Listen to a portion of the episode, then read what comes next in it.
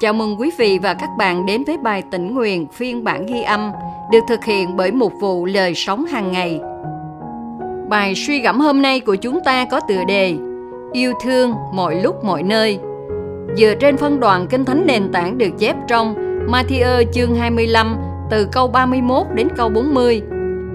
Khi con người ngự đến trong vinh quang mình cùng với tất cả các thiên sứ, Ngài sẽ ngồi trên ngai vinh quang muôn dân sẽ tụ họp trước mặt Ngài và Ngài sẽ chia họ ra như người chăn chia chiên và dê ra để chiên bên phải và dê bên trái.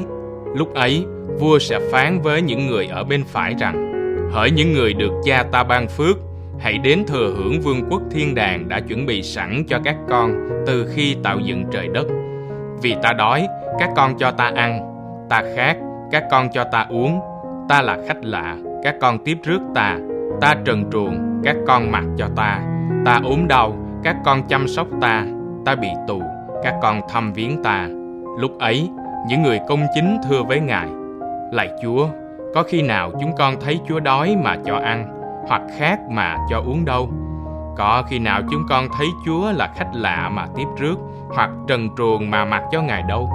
Hay có khi nào chúng con thấy Chúa ốm đau, hoặc bị tù mà thăm viếng Ngài đâu? Vua sẽ trả lời rằng thật ta bảo các con khi các con làm điều ấy cho một người thấp kém nhất trong những anh em này của ta tức là đã làm cho ta và câu kinh thánh hôm nay của chúng ta cần ghi nhớ được chép trong Matthew chương 25 câu 40. Khi các con làm điều ấy cho một người thấp kém nhất trong những anh em này của ta, tức là đã làm cho ta.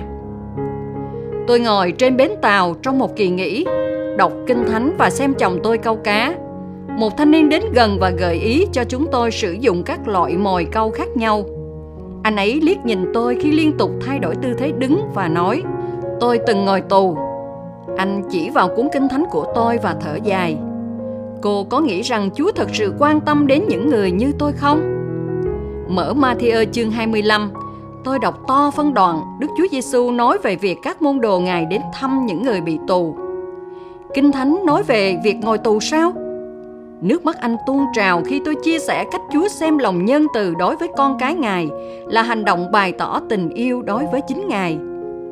Anh cúi đầu nói, ước gì bố mẹ tôi cũng tha thứ cho tôi, tôi sẽ quay lại ngay. Anh trở lại và đưa cho tôi quyển kinh thánh sờn rách của anh. Cô chỉ giúp tôi chỗ nào để tìm những lời đó được không? Tôi gật đầu Vợ chồng tôi ôm lấy anh khi chúng tôi cầu nguyện cho anh và bố mẹ anh. Chúng tôi trao đổi những thông tin liên lạc và tiếp tục cầu nguyện cho anh. Sẽ có lúc nào đó, chúng ta cảm thấy không được yêu thương, không được chào đón, thiếu thốn và thậm chí bị giam cầm về thân thể hoặc cảm xúc. Chúng ta sẽ cần những lời nhắc nhở về lòng nhân từ và sự tha thứ đầy yêu thương của Chúa. Chúng ta sẽ có cơ hội để giúp đỡ những người đang tranh chiến với cảm giác này và chúng ta có thể là một phần trong kế hoạch cứu chuộc của Chúa khi rao truyền lẽ thật và tình yêu thương của Ngài ở bất cứ nơi nào chúng ta đến. Hôm nay, bạn sẽ thể hiện lòng yêu mến Chúa bằng cách bày tỏ tình yêu với người khác như thế nào.